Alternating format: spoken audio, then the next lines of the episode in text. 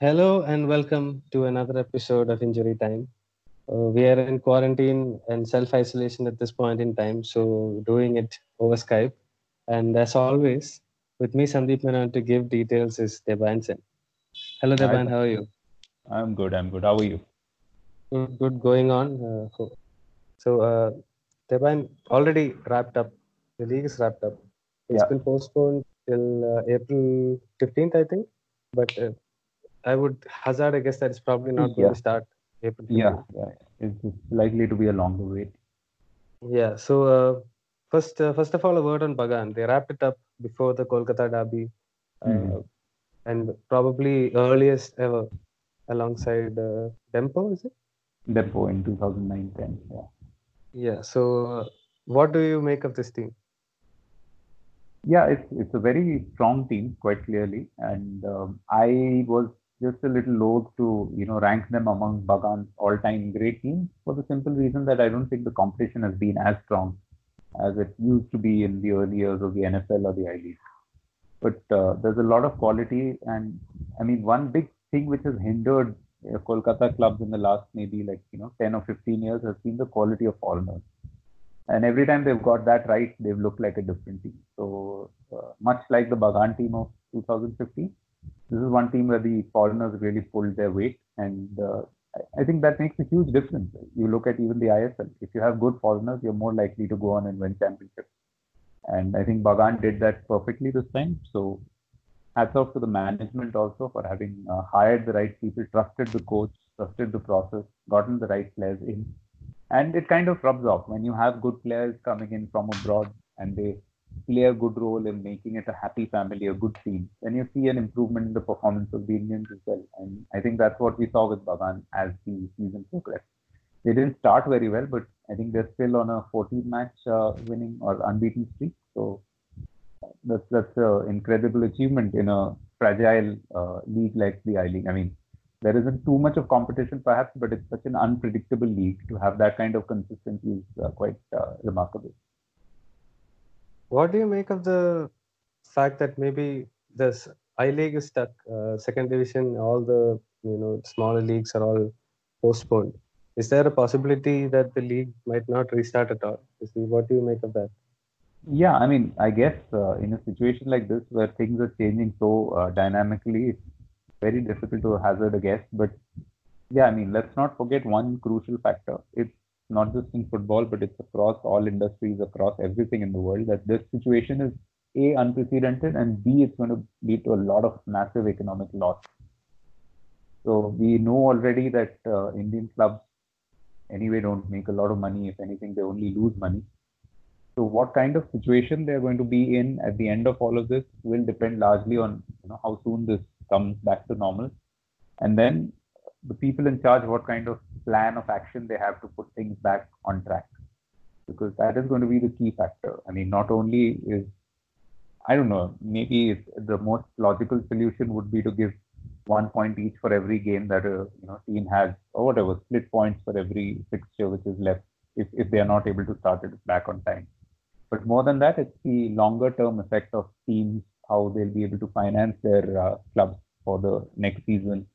What are the losses that they'll immediately have because uh, in anticipation of this, a lot of them haven't let go of their foreigners yet. So the foreign players are still here. They are in self isolation as well.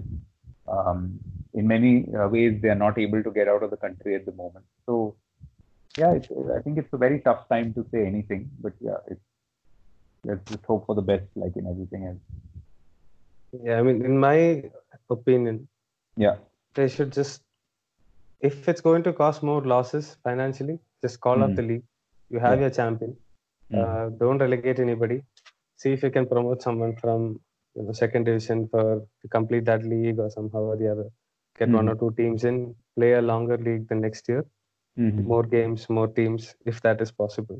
Because it really doesn't make much difference. If you relegate a team, maybe they might just go up completely under. yes, But uh, not relegating them might actually help them. And in addition to that, AFC Cup, as we discussed throughout the season, it looks Yeah. like the slot is not going to be with any of the I League teams. going to So, ISL, it's going to Yeah, Chennai. so that makes no sense to. There's nothing to play for also now. Yeah. Yes. yeah. So that would be my. Hopefully, something like that will happen because we don't. Yeah. Yeah, this is actually unprecedented. Yeah, it's a very difficult situation for anybody to be in because uh, if this is the decision, then uh, what I can foresee is, that the second division teams may not, you know, completely agree with the solution because they would want to play their matches, they would want to complete all of their rounds. But yes, uh, it will need some decisive leadership and it will need people to kind of understand that this is a situation that doesn't happen often, hasn't ever happened, and uh, yeah, it, it needs probably an extraordinary solution. I mean, second division. I think they should complete purely because not many people come to watch it. Because I League, if you have a match, a lot of Yeah. people are going to watch it. So it's getting harder to complete it. You can complete the second division match uh, behind closed doors. Also, wouldn't make that much of a difference as well. Yeah, So but at, at this point of time, with uh, you know, Oh, not now. Yeah, with everything that's coming in, you can't really take a step forward until uh, the curve, so to speak, begins to pan out. I mean, it, it reaches a peak and then it starts falling.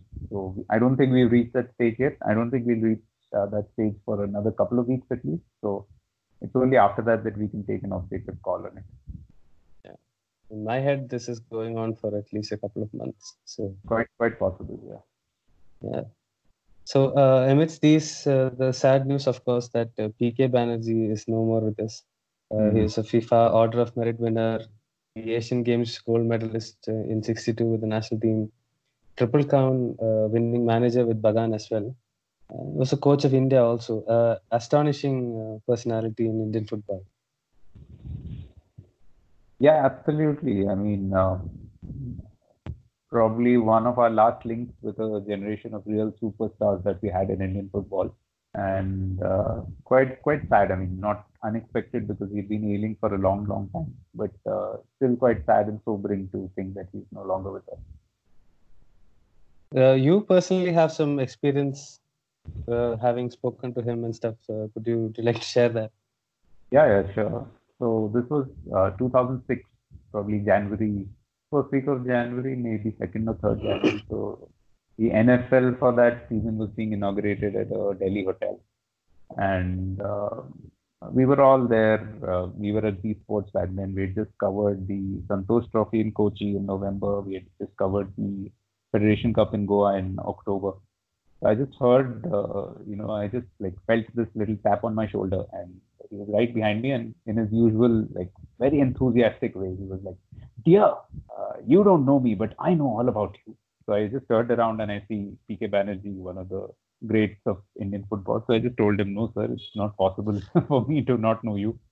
And uh, then, yeah, I mean, it was like meeting an old friend, uh, somebody we just met for the first time, but we interacted for a long time. We spoke about the upcoming NFL season. I asked him, like, you know, which team was he looking at the most? Uh, we were talking about the fact that sadly football isn't as widespread. I mean, even back then, I think if I'm not mistaken, that season had HAL probably. So there was a link with Bangalore, but I was based out of Delhi in any case then.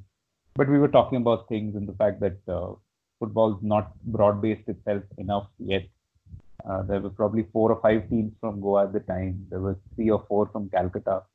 Uh, there was probably two from Bombay and one from the north. So we were just talking about this oddity that uh, we need to spread the game more. He was talking about some of his days when when some of the southern states were a lot more prominent and cre- created a lot more footballers.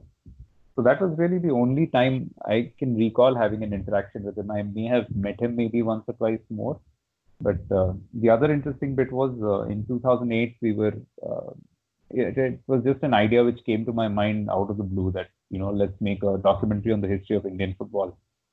And because it was such a vast topic, we really didn't know how to begin, and we were doing it on a zero budget essentially. So I couldn't even personally ask any of these, you know, giants and legends that uh, can you appear on our show. So it was pretty much almost like a broadside. I just told my producer, his name was Dhruv. I told my cameraman, his name was Nihal. I just told them that here are your flight tickets. You're off to Calcutta for two or three days. You're off to uh, Bombay after that. Then you're off to Goa. So just get me whatever you can. And around that time, we had also done a special on Punjab football. So we had some sort of material on on Jarnail Singh as well historically. So he went and he met uh, a lot of players. He met Chuni Goswami. He met uh, Syed Naimuddin, he met Shabir Ali, all of these gentlemen in Kolkata. He met Shyam Thapa, the current uh, chairperson of the technical committee. And he went to Bombay as well. He met Neville D'Souza's widow, Lyra. She had some great stories to offer. Then he went to Goa and he went. Uh, he met uh, Franco Fortunato, who was also part of the 1962 uh, Asian Games team. And he met PK. So PK's uh, inputs right through from the era from 1948 to about maybe 74 or so, they were so good. They were so uh, elaborate and so great. And we also spoke to Novy, of course, in, in Delhi.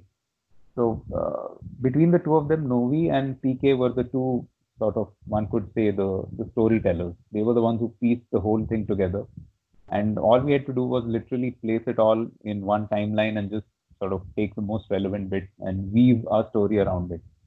And this was when he was already uh, not particularly well. He had had a stroke, I think, a few months earlier.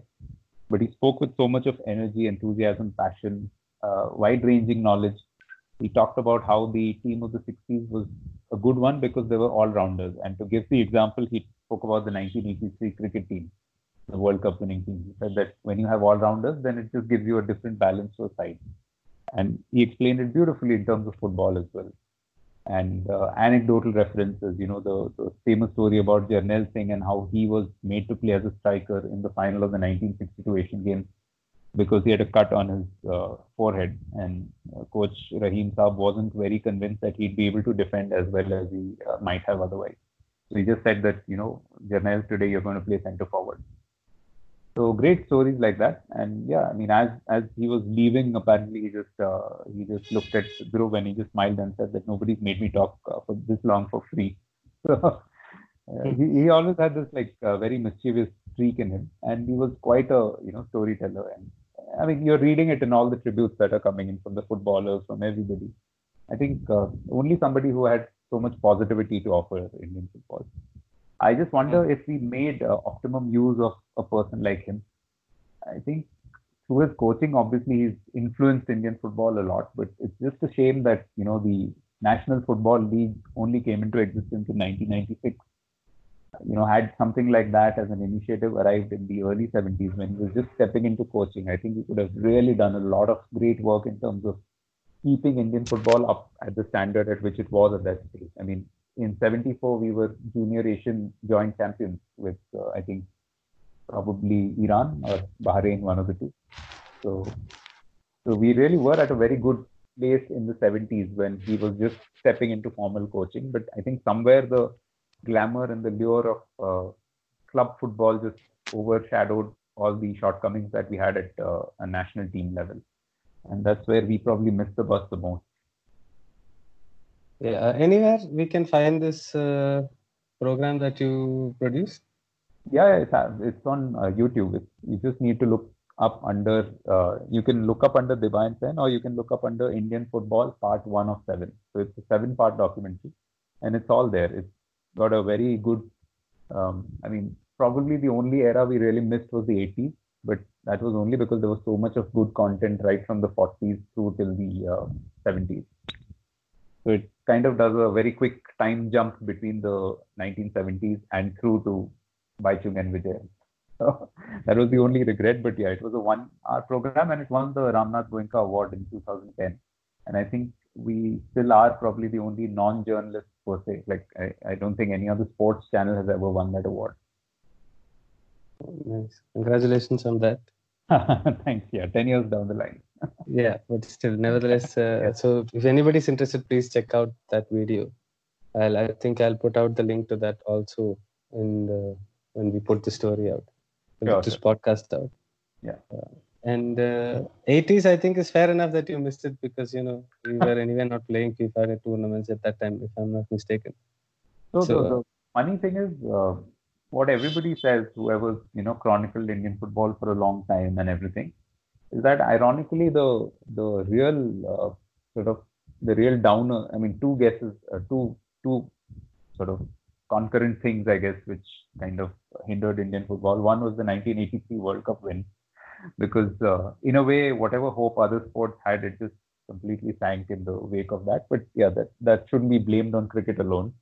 It was just uh, coincidence and happenstance and the fact that we hadn't really won, barring Hockey World Cup in 1975, we hadn't really won a World Cup in anything substantial before that. And the second part was that, uh, you know, the best laid plan, the 1982 Nehru Cup, or as in 84 uh, at the Salt Lake Stadium, Argentina team with practically uh, maybe 60 to 70 percent of them going on to win the World Cup two years on. They played India and they they won by just one one goal to nil. So India weren't that far behind, but I think it, in a way, because those were of course days before uh, extensive television coverage and before, uh, long before social media. But it just exposed the Indian uh, audiences to a far superior brand of football and everything, and they saw that no, this Indian team is not right up to scratch, and somehow that acted against India. Uh, even the Asia Cup qualifiers, I think, were in Calcutta that year, 1984. So through a lot of experiences, fans were beginning to see that, you know, I mean, this Indian team is good, but they're just not good enough yet. And yeah, I mean, I don't think it was planned as such, but it just exposed Indian football a little bit more than it should have. And it's just sad that it happened that way. Yes, uh, let's hope that these things turn around and we go forward and upwards. Because I don't think we can. I mean, I don't want to say it, but we. I was going to say we can't go down but I don't want to say it. I'm sure there is some place. Oh, yeah, yeah. yeah. Uh, we have a couple of questions also. Yeah. Uh, the first question is Is there a need for ISL playoffs? Wouldn't it be better to just make it a league? Yeah, I guess uh, we have sort of spoken about that uh, at length. Uh, but uh, there is something which is exciting about playoffs, I suppose. And this year, at least, uh, they had the away goals rule, which made it a little bit more challenging. Uh, and as long as there is some kind of tangible reward for the league champions, which there was this season, I don't have a particular problem with it. But yes, I mean, I would prefer it to be a proper league. Then, then you could call it a super league, actually. Yeah, me too. Just a league, uh, but unfortunately, no cup tournaments this year. So let's be mm. happy with the two four knockout games. Uh, maybe next year when they have a proper knockout tournament, maybe it can be just a league. So, uh, yeah. The next, uh, the question just, is just, just, to digress a little bit. That's another thing I was quite fascinated by when doing a little bit of research for a piece that I did on ESPN about you know PK Banerjee's numbers. And of course, I mean it's no secret that Indian football used to have so many cup competitions. It was absolutely insane. I mean, if you look at a you know a busy player season, there were so many trophies all around the country. There was the DCM Cup in Delhi, there was the Durand Cup in Delhi, there was Rovers Cup in uh, Bombay, there was the Bordoloi Gold Cup, uh, I think in uh, Assam, there was the Governors Gold Cup in Sikkim, IFA Shield, uh, the Football League itself in Calcutta. Of course, we didn't have a national league, but just imagine if you know administrators then had the far sight. I sometimes think that yes perhaps it's difficult to imagine all the challenges they would have experienced because of the size of India. I think that's one major thing which one must take into consideration when comparing India with any other uh, league, like even England for that matter. Uh, distances are a lot smaller, so maybe the best thing would have been to have something like conferences. But at some stage, if a national league had been introduced back then, there was so much competition through these cups and you know all these uh, tournaments all around that players were used to playing under pressure. I think that is something that has gone out of their system, and particularly in a closed league like the ISL.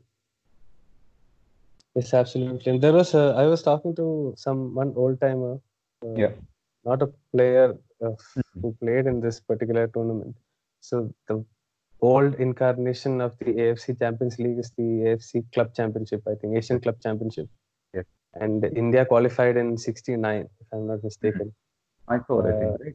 Yeah, Mysore State, and uh, Mysore State played, won the South Division, and then they eventually won the Santosh Trophy and qualified. Yeah, yeah, yeah. So it was a different sort of uh, what do you call uh, landscape at that time. Yeah, absolutely. And how uh, I think Richard Hood once told me about how the the entire season used to work around these big cup tournaments like the IFA Shield or the Scissors Cup and the Rovers Cup. Yeah, your, your having... best players to come out of these competitions because performances here counted for so much. Yeah, absolutely. Because they would play in the local leagues, take mm. a hmm. break, uh, play in the big cup tournaments, and go back and uh, play again in the local tournaments. like the Calcutta League and or the Bangalore League or the Hyderabad League or whatever it, it, it was. Yeah. So it seemed like we missed a boat on that, but uh, it is what it is now. Boats have all been uh, sunk actually. yeah, I mean, after big league, big name tournaments, only uh, Durand Cup exists now. I think. So uh, I think Novy often Novy says that by by far the best Indian coach in recent years has been Bob Houghton. But one big mistake that he made was that he kind of clamped down on all of these competitions and he said that no, your best Indian players should not be playing these co- tournaments. So that just sounded the death knell for a lot of these uh, smaller tournaments which were you know operating around the year. A lot of them were based around the winter season. So you would have you know a sequence of all of these Rovers, DCM, Durand, Federation, everything and your big clubs from Kolkata would be traveling to Bombay. They would be going to Delhi. They would be drawing in uh, massive crowds. Um, there was a famous season, I think, in '97 when Salgaonkar won everything. I think Shabir Ali was their coach around that time. So he tells about how you know Salgaonkar used to draw in massive crowds. Just imagine. I mean, it's something which we have come to expect from FC Goa now, but it was a lot more organic around that time as well. So yeah, it, I mean, they were good times, even though maybe the Indian ranking wasn't as good as it probably is now. But that, as we discussed just a while ago, is a little bit. Yes, uh, so the next question Yeah. is the next generation cup, a prelude for Premier League clubs looking at India as a potential stop during preseason. Mm, I would love to hope so, but I don't think that we have reached that stage yet. Uh, I think we're still probably five or ten years away from that. I would hope it's a lot shorter, but uh, I just think that uh, yeah, whatever's happening at the grassroots now will probably start showing some effects only in ten years. So ten years is the minimum I would give before we start thinking too much about those things. Yeah, maybe one nod here and there, but I don't think we have enough money to bring them consistently. Yeah, no, I mean it's it's great to have these tournaments, but then I don't know from an insider's perspective how seriously are you know Chelsea's under 14s or Manchester United's under 15s or under 14s, whatever, whichever team came. How seriously are they looking at this? I mean, great for kids. It's always good to have more game time, but are they looking actually at scouting Indian players out of this? I don't know. I mean, till now, whatever's happened in terms of Indian players, young players going abroad and everything, it's always been more of a PR exercise than actual tangible football game. So I'm just coming from there that I think that will continue for a little more while. We just have to sort of see through that and make sure that we know what is substantial and what is not. So, and the last question is: At Bangalore FC's pragmatism a cause for concern under Cuadrat? Um, well, it did get them into the playoffs, and when you reflect, you think that uh, maybe there were a couple of better teams which could have made the playoffs in their place. So I would have to take it on a case by case basis. And I mean, in all honesty, they should have really reached the final, considering they uh, got that 1 0 victory at home. Then they went away to Kolkata and got a 1 0 lead early on from Ashique. So from there to have, you know, uh, messed it up was just a little bit of a royal mess and just uh, bad game management in my sense, in my uh, head. So if they'd just done it a little bit better, they probably, I mean, when we were reflecting on that game in office, what we thought was that he probably just became a little bit too uh, defensive or a little bit too pragmatic a bit too early. Uh, but then, yeah, I mean, it would have worked out, and you would have said, you know, great, uh, great game sense. So they could easily have been playing the final, and in the final, you never know what might have happened against Chennai. So um, I think that's the just the way that Cuadrat is. We've talked about the fact that maybe he's slightly limited as a coach, but if he's comfortable there and if there's no problem with the players, then maybe that is the direction that BSC want to take. I think we just need to invest a bit more wisely during the transfer season. Yeah, so I, I agree with the same. I, I actually do like defensive football. Hmm. So uh, for me, it doesn't make a difference. And I feel like, as far as a draw is concerned, Mm-hmm. they got the one team they would have the hardest time beating in the semi-final. I think they would have beaten Goa or Yeah. Chennai, Yeah. considering uh, looking at the previous results and considering how they play, how open they are, how much they attack. I think they would have played into BFC's hands to an extent. Yeah.